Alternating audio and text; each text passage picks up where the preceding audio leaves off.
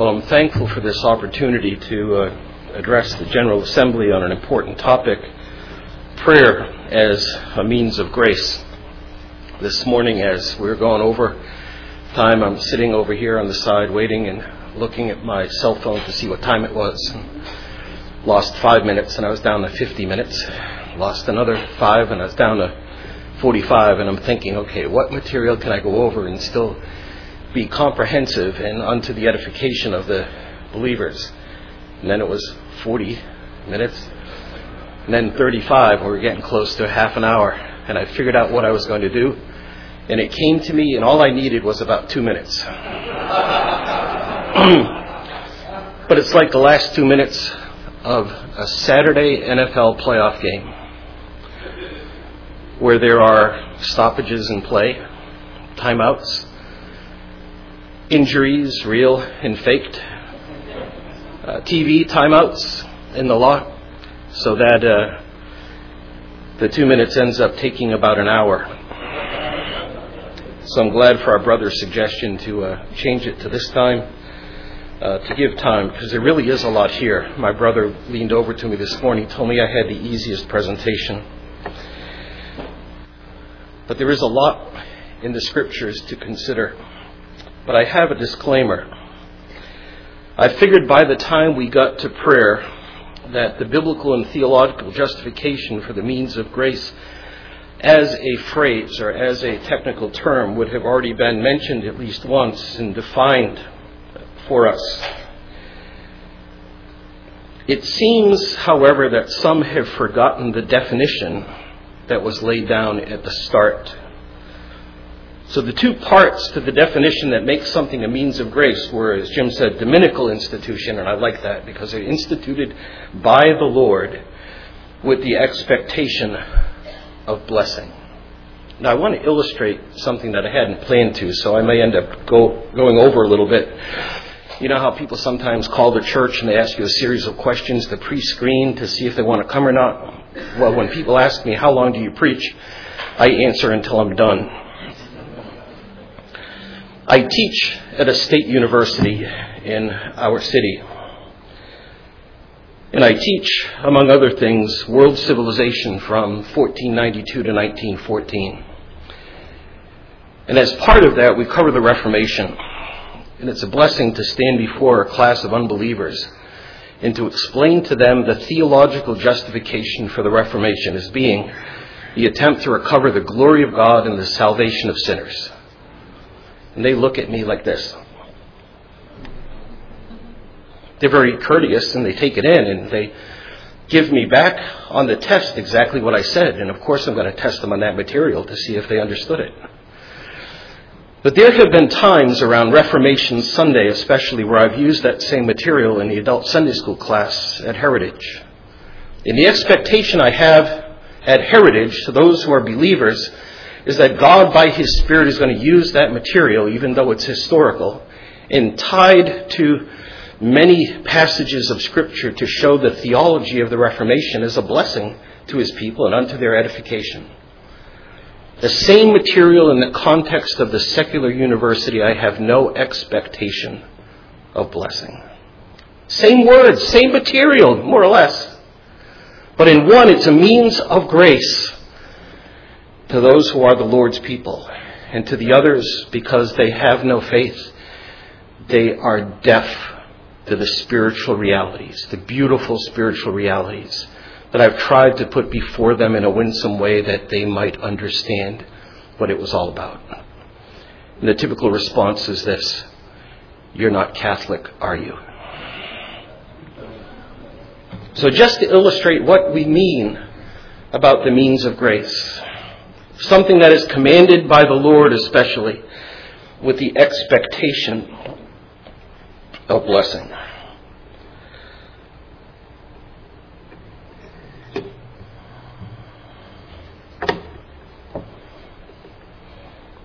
I'm frozen here. It's not a good day for. Uh, here we go. I think there are two metaphors that are helpful when we consider prayer in the means of grace. The first is that it's a blanket that wraps around the other means of grace. It is always there. It is in and around. And many of you have come up to me, especially today, and said, I'm praying for you, right? Praying for me as I stand to preach about prayer. But your prayers for me, though privately offered, are still a means of grace, a private means of grace, that God may own and use the material here for the blessing of others. And now my consideration of this and putting it together has been a tremendous blessing to me. And the other metaphor, the first is that it's a blanket. The second is that it's the glue that binds the means of grace together. So it's a blanket that wraps in the glue that binds. Prayer is an old grace. You know what the first recorded prayer we have in the scriptures is, or the first time that prayer is mentioned specifically? It's in Genesis chapter 20, verse 6, where Abimelech has taken Abraham's wife. In verses 6 through 8, we're told about this, and in verse 7, God says in a dream to Abimelech, Now therefore restore the man's wife, for he is a prophet, and he will pray for you and you shall live. It's not introduced and defined, but it's assumed to be something that's already present in the religious life of the patriarchs. And it's not a big thing. It's just mentioned by God in the dream to Abimelech that this is what Abraham is going to do. And then later in verse 17, it's reported so Abraham prayed to God, and God healed Abimelech, his wife, and his female servants. Then they bore children. It is not telling us what he prayed, but that he prayed is what's important. He interceded for another that they might receive undeserved benefits. Abraham knew it was what he needed to do. He had no doubt about that. It was part of the life as he sought to live in faithfulness to God. So prayer defined in its most general terms is simply this speaking to God. Then what is the first prayer? If that's the first time prayer is mentioned, is there a previous narrative that tells us what the first prayer was? And for this information, I stand on the shoulders of Greg Beale and his work on the temple. In Genesis chapter 2, we have the record of how chaos came into the pristine perfection of the cosmos that God had pronounced good. And God is going about his business in the garden, communicating his will to Adam to do this and to do this and to do this. And the text implies some interaction between God and man. And have you ever considered Adam's first recorded words? Chapter 2, verse 23, we find, And Adam said, This is now bone of my bones and flesh of my flesh. She shall be called woman because she was taken out of man. This is an ejaculatory declaration of realization. To whom was it made? It's not addressed to Eve. But it's stated to express something about her to another. And you know the narrative, there aren't a whole lot of choices, are there? He's not speaking in elephant and he's not speaking in tiger or lion he's speaking in some language that someone else is going to understand. Could it be that he said this to the Lord because of the realization of God's promise? What God had said came to pass. This is where the confession calls prayer a part of natural religion. Prayer is a part of natural religion even before the fall of man. Adam's sin marred the intimacy of fellowship with God through prayer. In all false religions from that time on are attempts to communicate or to placate the idols fashioned in man's minds according to their own image. From various forms of theism through polytheism to all of the ancient mythologies. Their attempts to find favor by communicating in some way with their gods. It's only the God of the scriptures that makes man in his own image with the ability to communicate with each other and with himself. So you see, the origin of this means is very ancient. It's an old means. It's the oldest of the means. It was set in place within the very being of human beings. We were made to have fellowship with our Creator, and it is expressed through the means of communicating with Him. Prayer in what Beale would call the first temple, the Garden of Eden. But the fall changed everything, did it not? And these are important things to remember because when we come to the new covenant, we don't pray just because Jesus set a good example in praying before he distributed the elements on that first Lord's Supper when he changed the Passover forever. We pray to express ourselves to our God at this time because of the merit of the Lord Jesus Christ, who, in spite of the fall, and in spite of our sin, has opened up the way for us by the blood of the Lord Jesus Christ. So part of the blessings and benefits that come to us from the righteous life and death of the Lord Jesus Christ is this open access to God.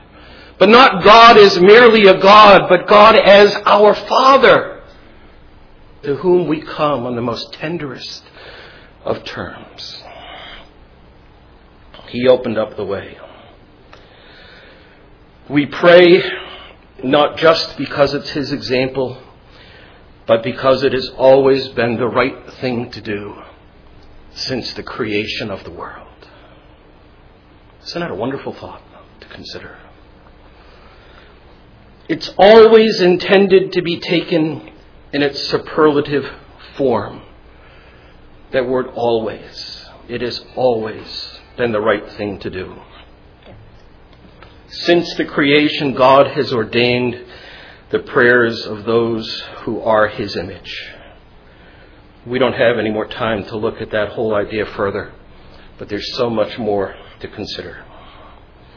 So one of the questions comes up when you talk about the means of grace is, well, is this as it is mentioned in the confession, a public or private means of grace. And one of the problems is defining how widely or narrowly we'll understand prayer in this age. And the argument often goes since preaching is public and the ordinances are public, and times of fasting and thanksgiving, as they are mentioned in the confession, seem to be public, that the prayer that is mentioned as a means of grace must also be public prayer. Yet private prayer is also commanded, and there's an expectation that prayer rightly offered, whether public or private, will be blessed. So I think prayer is both a public and a private means. And there seems to be some vagueness in what we have. But on the other hand, preaching was never intended to be private. Personally, in our own meditative life, we call it meditation. Meditation has been defined preaching to oneself, the wonderful truths and applications of God's Word. With one or two or a few more, it's often been called exhortation. The ordinances were not intended to be private days of fasting and thanksgiving, calling the church together for those things are not private, though private fasting is allowed as we afflict the soul for spiritual good. And though giving thanks is something all men are called to do, it can be done publicly as well as privately, and it's expressed to God by prayer. So I think prayer is best understood in its intent to be both public and private. Paul made some of his private prayers public, either in the words or in the content of them. In Ephesians chapter 3, Colossians chapter 1. The Gospels, as regards Jesus, records for us some of his prayers. And I find it an in- interesting note that even though the disciples fell asleep three times in Gethsemane, someone from among them had to be paying attention because we have his prayer recorded in John 17. What a wonderful thing it is. So even if you disagree with me on some of these things up to this point, for the sake of Christian love and for the work's sake, please indulge me in the rest of these matters. I'm not convinced prayer needs to be one or the other because prayer is unique. Prayer is both public and private, and it fits the definition of the means of grace. Both are of dominical institution. Both have the expectation of blessing and are the means to edify others. Both should be unto the glory of God. In just knowing, some of you were praying for me. And one of you is praying for me as I'm preaching, he told me, is a blessing to me and unto my edification. So you see how all of these things, though apparently complex, all fit together wonderfully to give us this full orb theology of prayer, but prayer as a means of grace. Let's look a little further. We pray sometimes before and almost always after the preaching of the word. Before that it would be effective and afterwards that it would be effective, that the Lord would bless it own it, use it in the hearers. We pray for the bread and the fruit of the vine that we might truly feed on the Lord in our inner man. And perhaps afterwards we thank the Lord for his sacrifice and for opening up that way of blessing to us in the cup and in the bread. Fasting and prayer are intimately linked together. Repentance is often coupled with fasting, and it is expressed through prayer. Thanksgiving is offered through prayer. Prayer is so fundamental to the life of the faithful as it was intended in natural religion to be an act of each and every human being.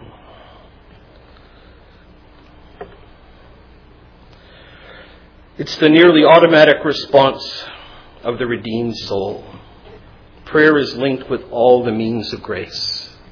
They can hardly be separated. Private prayer precedes public prayer. We ought to be prepared when we step into the pulpit to address God's people.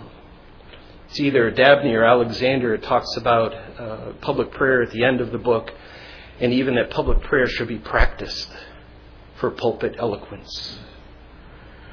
The heart of the one praying ought to be right with God as one stands to represent others. In many ways, the way the heart of the prayer gets right with God is by praying to God in faith, seeking repentance, giving thanksgiving, crying out for strength. So there's so much to this. Prayer is linked to just about everything. Uh, a brother mentioned Dr. Gerstner this morning. It was a great privilege to know him. I worked at Ligonier while I was at seminary in Orlando, and on a number of occasions I uh, uh, spent a great deal of time with Dr. Gerstner. Uh, the first time was while he was in the hospital bed passing a kidney stone and on morphine when he told me that when he woke up in heaven he expected to be a Reformed Baptist. I thought that was great. He was invited to come to Ligonier to give a devotional, and, and, and Dr. Gerstner comes across as being very gruff, and, and when he, he speaks, he doesn't really speak, he growls. And he was asked to speak on the topic of prayer as a Christian grace. And basically, his talk went like this Christians pray. If you don't pray, you're not a Christian. If you're not a Christian, you're going to hell. So let me tell you what hell is like. And he went on to speak evangelistically to the staff at Ligonier Ministries. But you see, prayer is that important. It's a spiritual barometer in many ways of how deeply we are affected in our inner man and how the Spirit is at work in us, provoking us to do what ought to be the nearly automatic response of the redeemed soul to pray. I told someone I was going to rename this talk. It's much easier to explain than to do. Carl F. H. Henry, for many years the Dean of American Evangelical Theologians, taught at RTS, and it was a great privilege to be his teaching assistant. I had to spend about 10 or 12 hours a day with Dr. Henry while he was in town, and I didn't mind at all. Ligonier paid me for doing it, and uh, it, it was just great. Well, there was a man who was the pastor of probably what was the only megachurch in New England at that time who fell. And while I was with uh, Dr. Henry, he took a call that told him about this very prominent man. And the first thing he said when he got off the phone still rings in my ears. He said he neglected personal prayer. I didn't know who he was talking about. I didn't know what he was talking about. But I think this is an incredible insight. Because the man had been careless with his own soul through prayerlessness, so that he wasn't equipped to fight the temptations of life that came. And he knew it had to do with the personal means of grace when this man had fallen. You see, prayer is an important grace, but not the most foundational. If it were not for the preaching of the Word of God, we would not understand the importance of prayer. So the ancients had prayer as a natural part of Adam's desire to communicate with his Creator there in the garden. But since the fall, we're marred, we're self centered, we seek after other things unless God gets our attention and works in us by His Spirit to exercise the means that He has given. So, my thesis to prove, you say to yourself, oh no, he's still in his introduction, is this to be confessional is to be prayerful. It's that simple. To be confessional, as confessional Reformed Baptists, is to be prayerful. To not be prayerful, and notice the end of that word full, is to work against the confession. But I would also argue to work against the confession in these matters is to work against the scriptures, the revelation that God has given. For our confession is but a summary of those things surely believed among us, but not a summary of everything. So I hope you see how large a subject this really is. And I have to limit my remarks as provoked by our common confession. But if you need a text, my diving board is the diving board from which I want to jump off today is found in Matthew 6 9. As the disciples of the Lord were called and as they made that last cut, as he selected the twelve that were going to be traveling with him nearly full time, to instruct them, to pour his very life into them, that they may continue on starting as his disciples, who then eventually would come, become the apostles, who would be prominent in planting churches, and the associates of, and the, the associates of the apostles, and the apostles would be used to give us the New Testament scriptures. So to those twelve early in their corporate life with him as his church, if Matthew 16 and 18 mean anything, are these words. In this manner, therefore, pray. Jesus tells those who made the cut to pray. There is a manner in which we, as his disciples, ought to pray. Not in a set form as it's given for vain repetitions, but the content of these things. The petitions that are here give us the general categories in which we ought to pray. And there is a means by which we know we shall be heard prayer, and a means by which we know we will be blessed by prayer. 1 John 5:14 tells us now this is the confidence that we have in him that if we ask anything according to his will he hears us. We need to be aware of the guidelines according to his will as it comes from that Lord's prayer is important. We don't pray in order to change God's mind. Yet he uses prayer as a means to accomplish his holy will. He has ordained the means as well as the end, using the prayers of the saints to accomplish that will. In my finiteness, I can't fully wrap my mind around what that means. But I know that God uses the prayers of the saints to accomplish his will. So we pray, Your will be done. At the beginning of Jesus' ministry to the twelve, they needed to be taught how to pray. But also near the end of Jesus' ministry, as the disciples come to him and ask him to pray, they see that he was praying, Luke 11, starting in verse 1. Well, verse 1.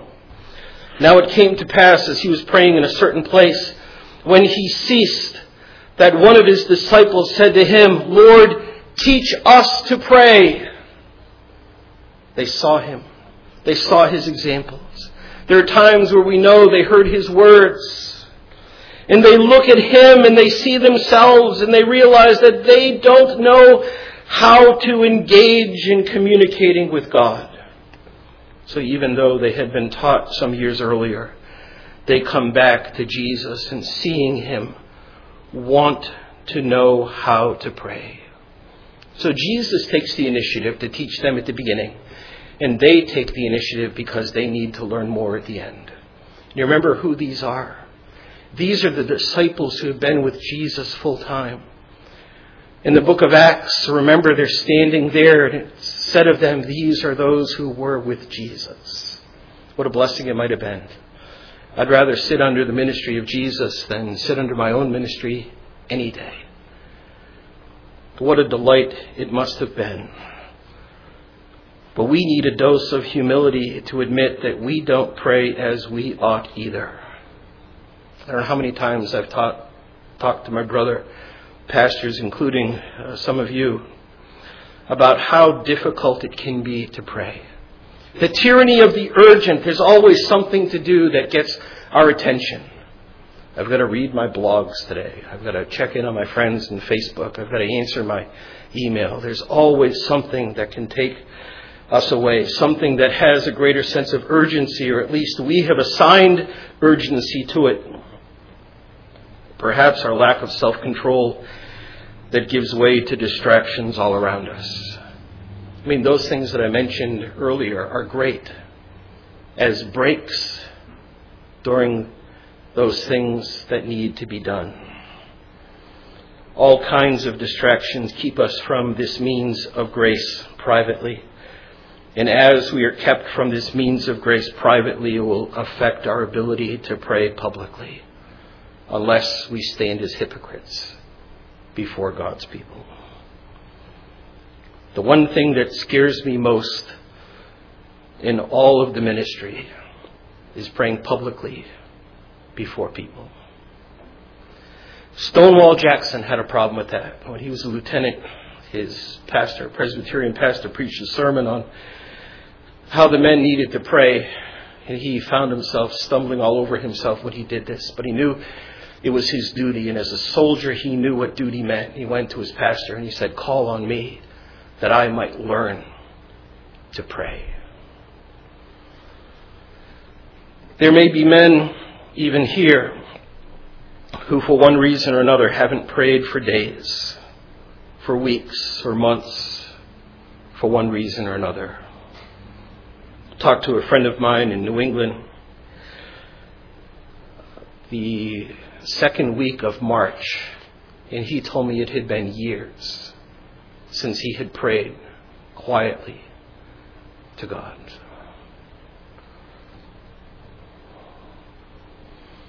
So, what I want to do is survey the confession to show how prayer is used to give us our doctrine and practice of the same, to present a summary of the theology of prayer as a means of grace.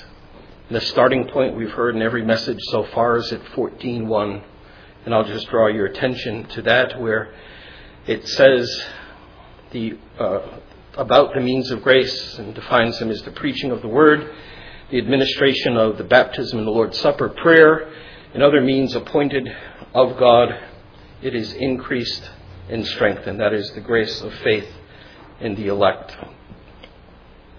Prayer is a means of grace to spiritual ends.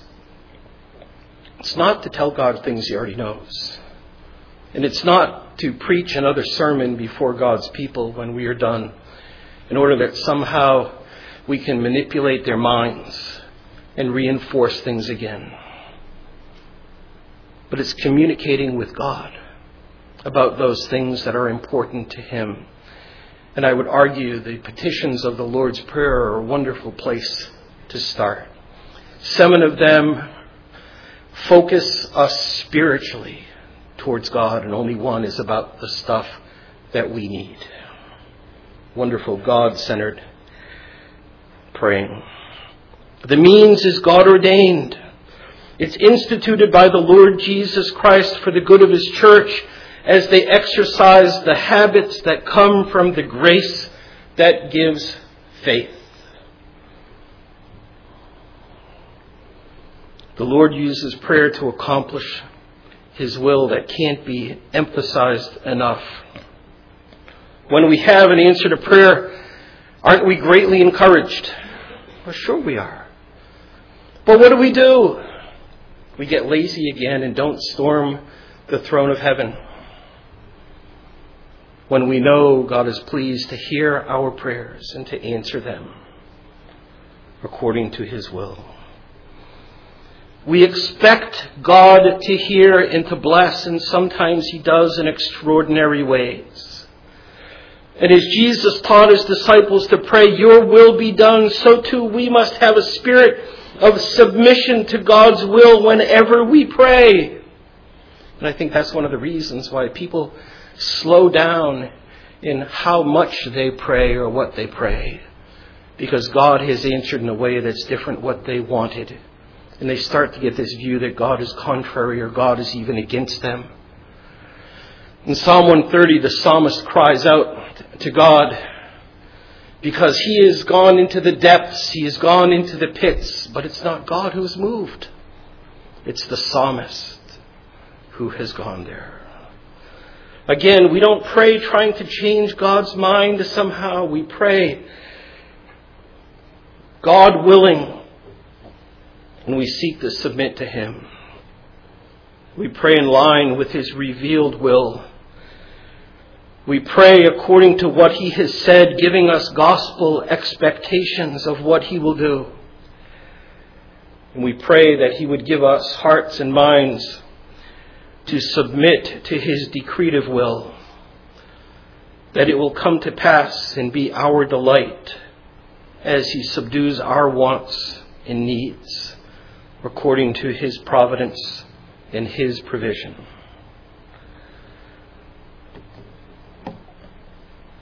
So,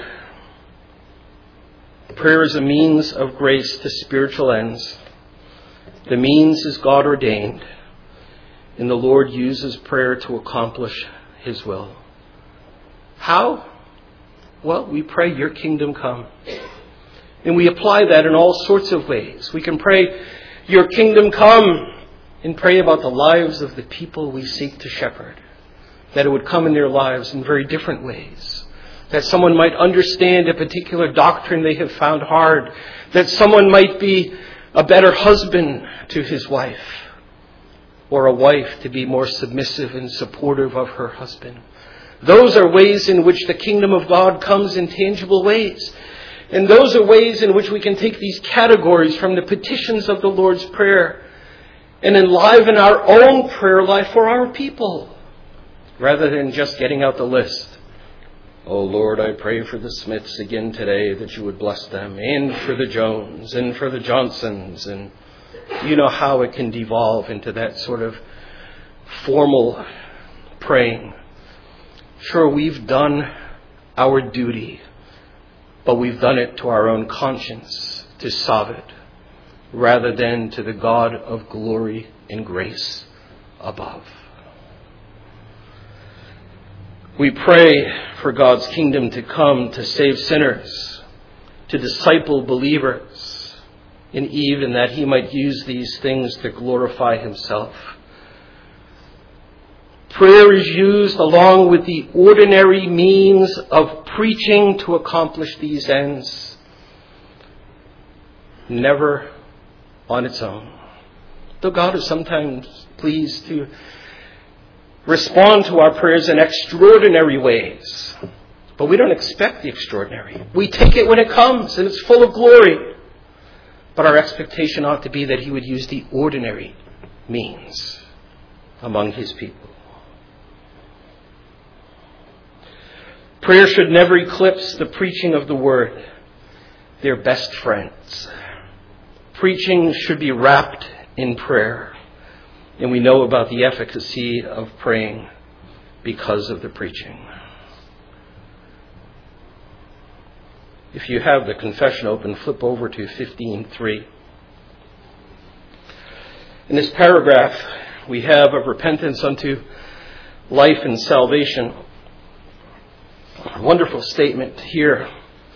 It says, The saving repentance is an evangelical grace whereby a person, being by the Holy Spirit made sensible of the manifold evils of his sin, does by faith in Christ humble himself for it with godly sorrow, detestation of it in self abhorrency, praying for pardon in strength of grace, with a purpose and endeavor by supplies of the Spirit to walk before God unto all well pleasing in all things. Great paragraph, is it not? Because you see, prayer is one of the first religious acts upon the receipt of faith, being born anew by the Spirit of God.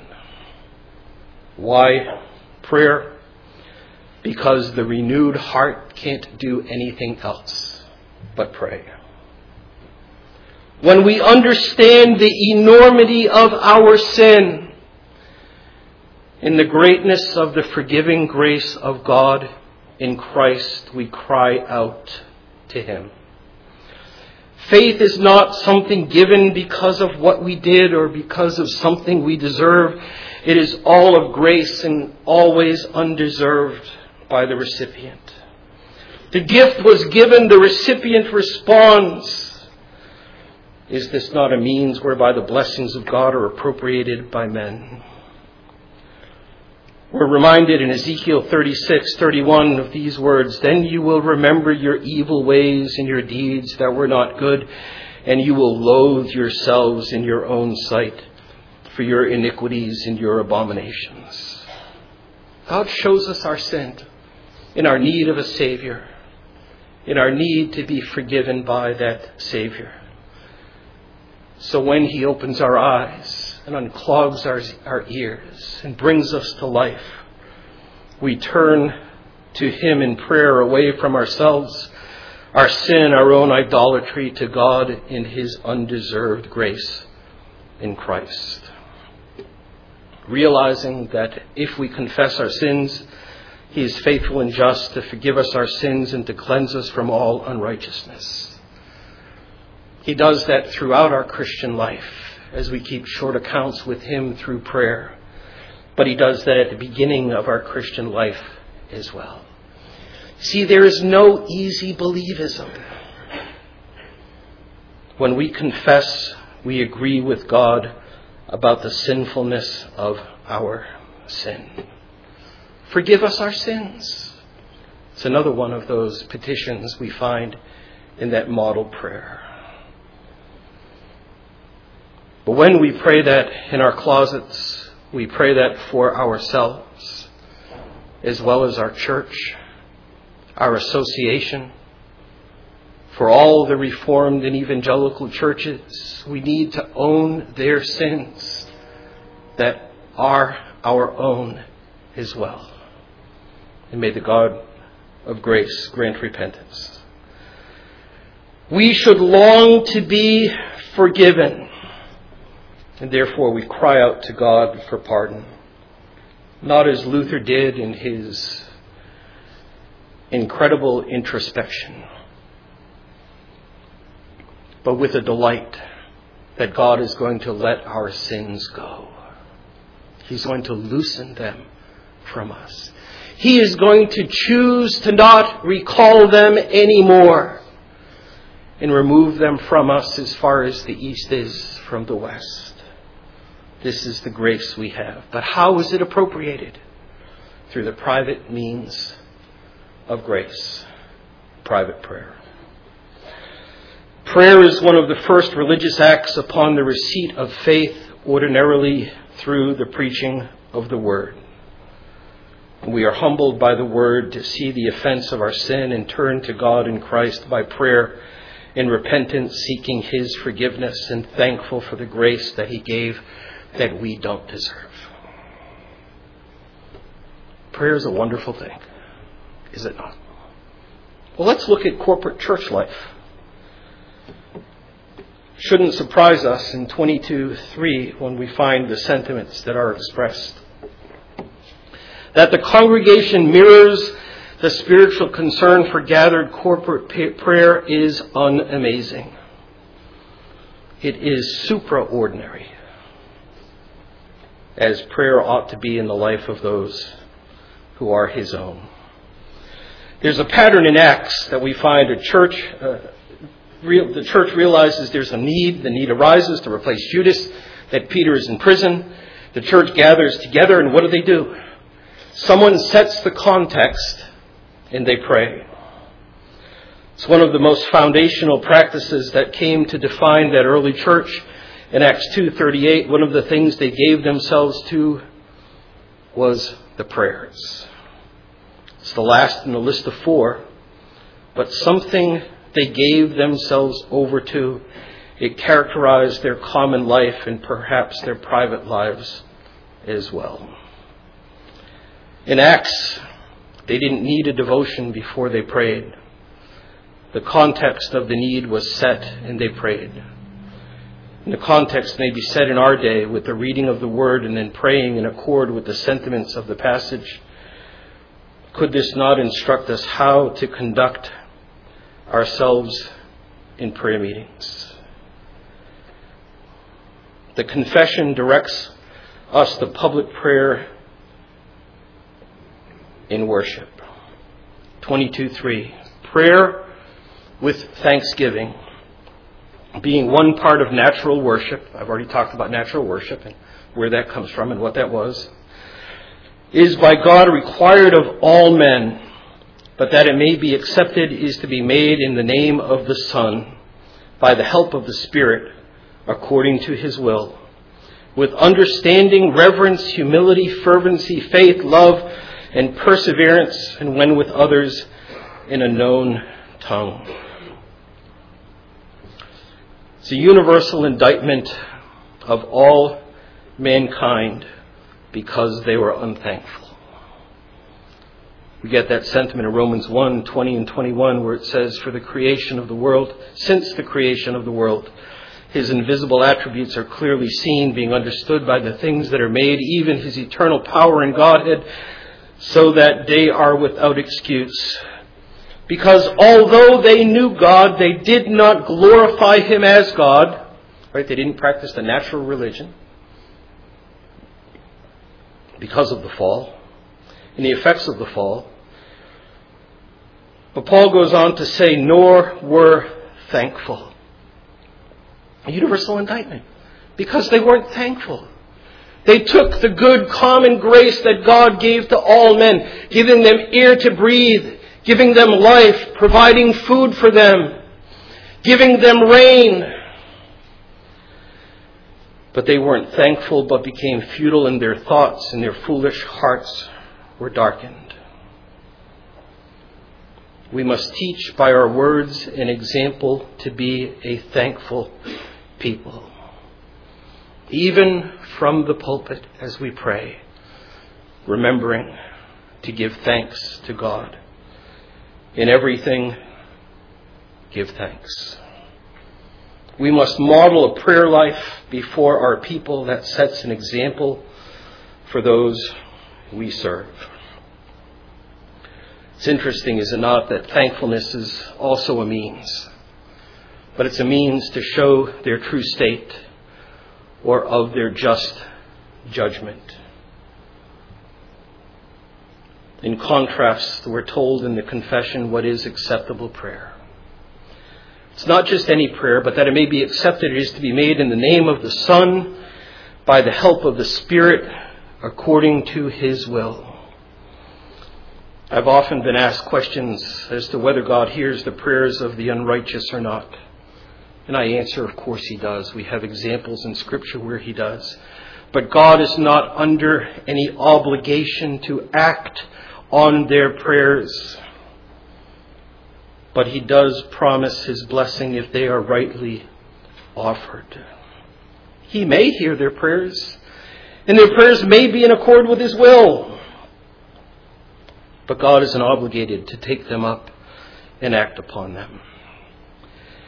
In our land, where civil religion, along with political correctness, invites, quote unquote, all faiths to come to the civic events in order to pray, we must not forget that the one true and living God obligates himself to hear and to act on prayers that are offered in faith in the name of the Son, aided by the Spirit in accord with his will to not pray in the authority that's represented by the name of the Lord Jesus Christ is to give in. To pray some amorphous prayer that could make anybody happy or even anybody inspired would be wrong for us to do. And every year I get a letter from our city council that comes and invites me to come and open up one of their sessions with prayer. And they have a series of qualifiers down at the bottom, and the one thing they don't want you to do is to pray specifically in Jesus' name. I don't even reply. It'd be great, wouldn't it?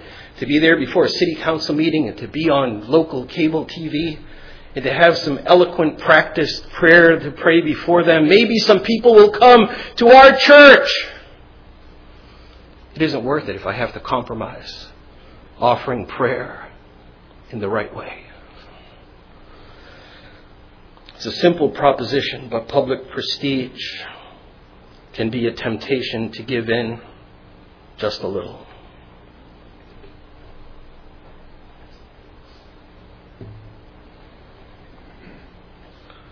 Oh no, I think I really dipped this time.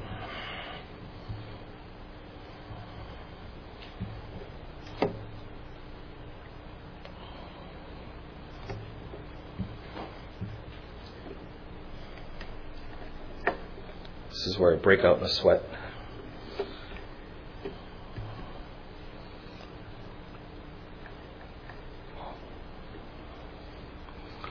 You get the picture, though.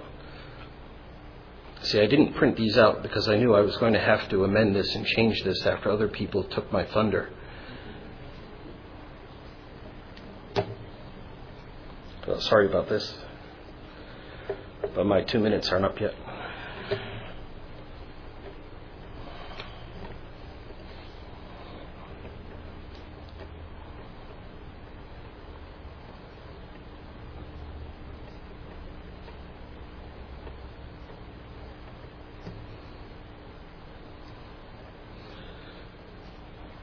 There are times in our praying that set forms of prayer can help. Um, have a, one of our deacons who was given a copy of Valley of Vision. And when he wakes up in the morning, he likes to take the book off of his uh, bedside table and read the next prayer. And he'll read it, and then he prays it. And he's found that that sort of sets a context for him for the day. It gets him off on the right foot with his mind on the right things. There are times, even in public, that set prayers are appropriate. I know you don't find them very much in the Reformed Baptist tradition, but it's something uh, that is a possibility uh, to use. There are, there are some uh, that are just wonderful that are there. Because it's so different than what our people know, it may cause some of the immature to stumble, and perhaps we should teach them before just introducing these sorts of things. But the prayers have wonderful sentiments of the Word, especially the Psalms, even to read the Psalter, or if you know the tune, to sing the Psalms to yourself. I advocate something that's called directed prayer in line with the forms that are given in Scripture. And an example of that might be to take those petitions of the Lord's Prayer and to pray through them, uh, even for yourself or for your family, that the Father's name would be hallowed among you, that you would honor Him and hold Him in high regard, that His kingdom would come in your lives, that you would be a leader of your house, not just making the decisions about the affairs of the household, but being a leader, a spiritual leader of the good things for your family that we would learn to submit to God's will in all things, even the particular decisions that might be before you the day that you pray. To ask the Lord to provide everything that you need for your family. In the ancient world, you had to go out and get your daily bread and, and haul your water every day, and they knew what it was to pray this each and every day but we've become a bit softer with our refrigerators and multiple freezers and running water and all of that. But we still should ask God to provide and thank Him when He does. To pray for ourselves and our family that God might forgive us our sins as we forgive those who have sinned against us. After college and seminary, I liked the version of the Lord's Prayer that used debts but now I prefer transgressions. Not that I prefer transgressions, but I prefer using the word transgressions. Just want to make that clear. And one that we should always be sensitive to and pray for ourselves in the ministry because our fall or our sins rep- ruins not only our own reputation, but it brings reproach to Christ. That He wouldn't allow us to even be led into temptation and that He would deliver us from evil, especially the evil one. And that we would remember it's all about Him as we pray, Yours is the kingdom and the power and the glory forever. Amen. You see how the, the categories of the Lord's Prayer, just quickly considered, can open up in a, uh, new vistas to us when we pray. You can even do that as part of the public prayer, directing it, asking someone if one of the men could stand and pray that we would hallow the name of God, then pause and let them stand and let them pray as the public means of gathered corporate prayer to focus our attention that we may pray according to God's will. Because these petitions, brothers and sisters, are the will of God to be prayed.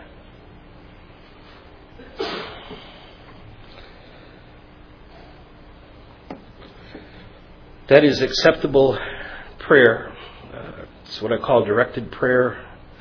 Prayer becomes a habit. It's spiritual communion with God through the Lord Jesus Christ. It's personal, it's corporate. We have meetings for the purpose of praying. We pray during times of worship. And in chapter 22, paragraph 4, we're told that prayer is to be made for things lawful for all sorts of men living or that shall live hereafter for other generations that will come after us. But not for the dead, nor for those of whom it may be known that they have sinned the sin unto death.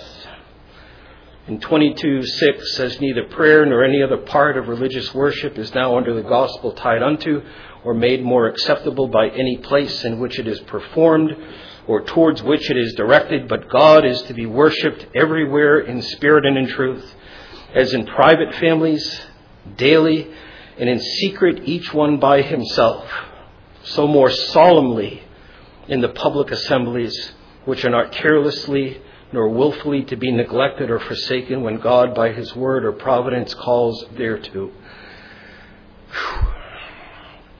So you see, I'm not the only one who links all of these ways of praying together. The confession does it as well. There may be times for us when it is better for those we love in the Lord for us to be praying in our closets than even visiting them in the hospital or their homes. Now, I didn't say that we shouldn't go and visit. I said there may be times when it's better. You get that call that someone has been brought to the emergency room, and the first thing you want to do is put on your coat and go and meet them in the ER in order to pray for them. But at that moment may be their most critical moment of need. And the critical spiritual need of that moment is to pray for them even before you go. Pray for them when you get there. But pray. The Lord at times can answer prayer very quickly. We were with a bunch of uh, young people one time at the Delaware Water Gap playing around some of the streams that were there, and there's a large pool of water, and one group of young people were getting a bit rowdy and exposing parts of their body that they shouldn't be. And a number of us saw this. And privately, we all prayed. In a matter of seconds, these people just left and went off somewhere else. That God owned our concern, protected those who are under our care, took up our prayer, and answered it in a moment. One of the men who saw this came to me and said, Wow, that's surprising. I said, What's surprising? He said, I just prayed that the Lord would take care of this situation, and He did. And I looked at him in the eyes and I said, You shouldn't be surprised. God is pleased to act. Sometimes He does quickly, sometimes He says, Wait a while. But it's Thy will be done because He knows what's best.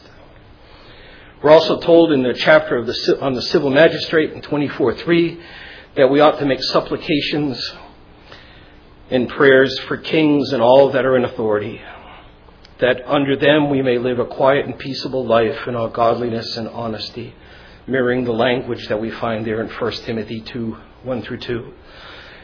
You know, king there is a word that represent those who are in power in the lands, uh, even in democratic republics. And it is a good and godly thing for us to pray for those in charge, even if we disagree with their politics.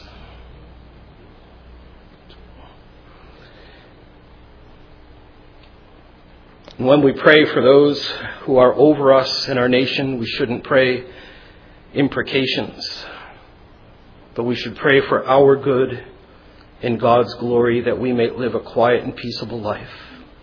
Does not quiet entail not agitating in the political sphere? I'll step off that soapbox before I stay on it at all. And peaceable in all godliness and honesty. We pray when we ordain offices in the church, we find in 26 9 that they are set apart by prayer and the like imposition of the hands, and solemnly set apart by fasting in prayer for the eldership. So, elders and deacons are put into their office or put into their place ordained with prayer. 2610 the work of pastors being constantly to attend the service of Christ in his churches in the ministry of the word in prayer with watching for their souls. You know the great secret of the ministry that we never talk about when we get together as pastors, and that's that we only work one day a week. Right? Well, that's what some people think my daughter works in a sandwich shop, and one of the guys said to her, Well, what does your father do the rest of the week? And she said, uh, put sermons together and prays and does other things. You know, oh, I hadn't thought of that. But the real secret is we only work half days. We just don't know which 12 hours it's going to be. But the real secret is that we're only called to do two things. We speak to men as the mouthpiece of God when we preach. And we speak to God on behalf of men when we intercede for them. Basically, those are the two most fundamental things we are called to do. And we know that God uses it as a means to accomplish His will in both cases. But we let so many things get in the way of our praying. We must preach. And everything Tom said, amen. But we must also pray. Even when we have an idea of what's going to happen, we pray. I've been teaching through the plagues in Egypt. They're incredible. I'm enjoying teaching about the plagues. It must say something about me. And at the end of the fourth plague, Moses told Pharaoh that the plague would stop the next day. Saying this, knowing this, he still prayed that it would come to pass. In 8:30 it says so Moses went out from Pharaoh and entreated the Lord and the Lord did according to the word of Moses. The Lord answered his prayer. So we pray for ourselves, for our families, for our people, for our pastor friends, for other churches, as we're instructed in the confession in 26:14. It's been used to show other things today, but in the first part of this it says, as each church and all the members of it are bound to pray continually for the good and prosperity of all the churches of Christ. So we pray for one another.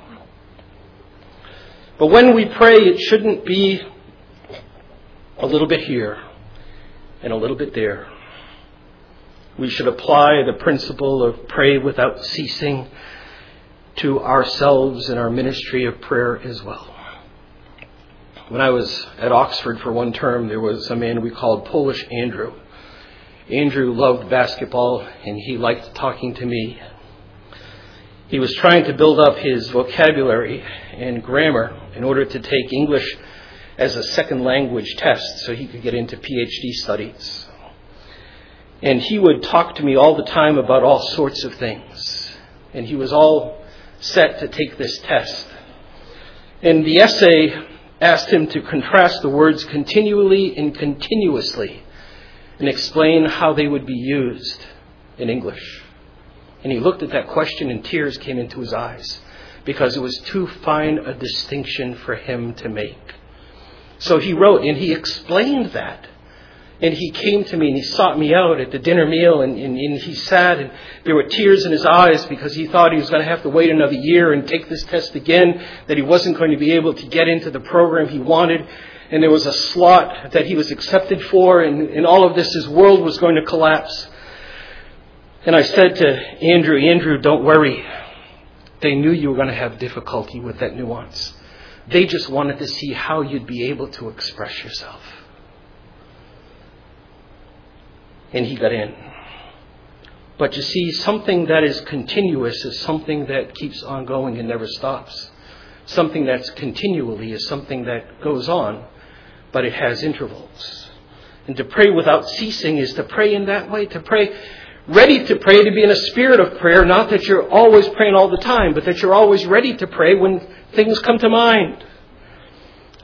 And I've tried to train myself to pray by association have a man with a large family at our church that drives for FedEx. So when I see a FedEx truck, I try to pray for him, for his wife, for his 11 children, for the older ones who have been in college and trying to find jobs, and one who's been who is now engaged, and in, uh, uh, you know just so many things that they represent. And I can go on driving for, for 10 minutes or more praying for him and his family because they represent so much more. But we also have a man that works for Otis Elevator. And when I'm in an elevator, if I'm not talking to someone or with someone else, I try to pray for Fred and for his family. It's the association I have, and I've tried to find these things when I drive by a hospital for those involved, involved in, in health care, the post office for a dear woman who's had great difficulties these past years, but also pastor friends. And you can do this. If for some reason Jack Daniels comes to mind, pray for Jack Daniels and his wife, the church in Limerick, Jack's assistant who's helping them and still coming to understand more and more of the Reformed faith and all that they represent there in somewhat rural Maine. And pray for Jonathan Marshall, who came to many of our GAs, that they've sent out to another church now to seek to influence them. There's so much to do. Say you're driving through a city somewhere and you see Blackburn Avenue. What do you do? Well, there's two things you can do. You can pray for Earl, or you can pray for everybody else who knows Earl. But you see how that works. I think we can discipline ourselves to have these kinds of associations in our mind that we might pray more and more according to that directive to pray without ceasing. And pray that Heavenly Father will give the strength to do what He has commanded as a means of grace. If you find it hard to pray, set aside some time in the morning, in the afternoon, before you settle into other things, and give yourself to pray, if only for an hour. Cultivate the habit. If you're lying in bed, not waking up or not getting to sleep or passing kidney stones, pray. Use the Lord's Prayer as a guide for yourself, for your family, and your people. Use reminders in the world to pray continually and pray for spiritual blessings rather than physical well-being and material stuff. You know, it's okay to pray for uh, for physical well-being. The apostle Paul prayed three times that his thorn in the flesh would be removed. And then he stopped asking for that and he said God's grace is sufficient. So it's okay to pray for those things, but they shouldn't have the first place in our minds and in our hearts. We're called to watch and pray. There's only one more thing in the confession that I want to draw your attention to. And it's in chapter 8, verse 4, where there's an important statement for our purposes. The chapter is of Christ the mediator. And we're reminded of this important reality. And there sitteth at the right hand of his Father making intercession. For who? For me and you. The risen Lord Jesus Christ at the right hand of the Father in heaven continues to pray for us. He still works for us as he prays. He prays for each one of us. He knows us more thoroughly than we know ourselves, and he prays for all of us, and he prays for all of us regularly without any need of gimmicks to remind himself as he prays continuously for all the saints.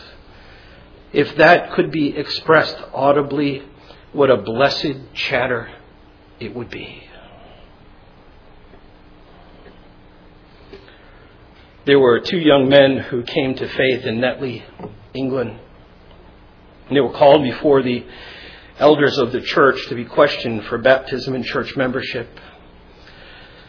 And the old, one of the old men who was an elder asked these men if they believed in the finished work of Christ.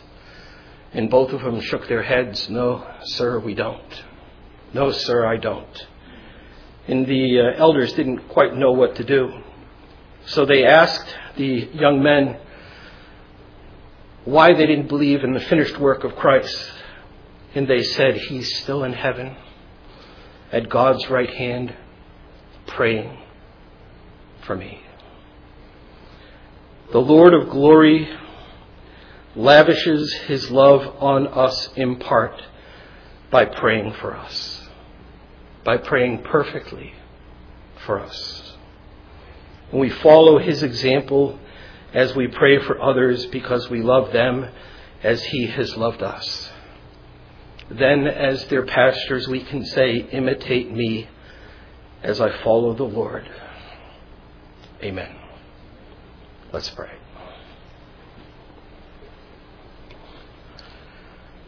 Our Heavenly Father, we thank you for all of these glorious realities.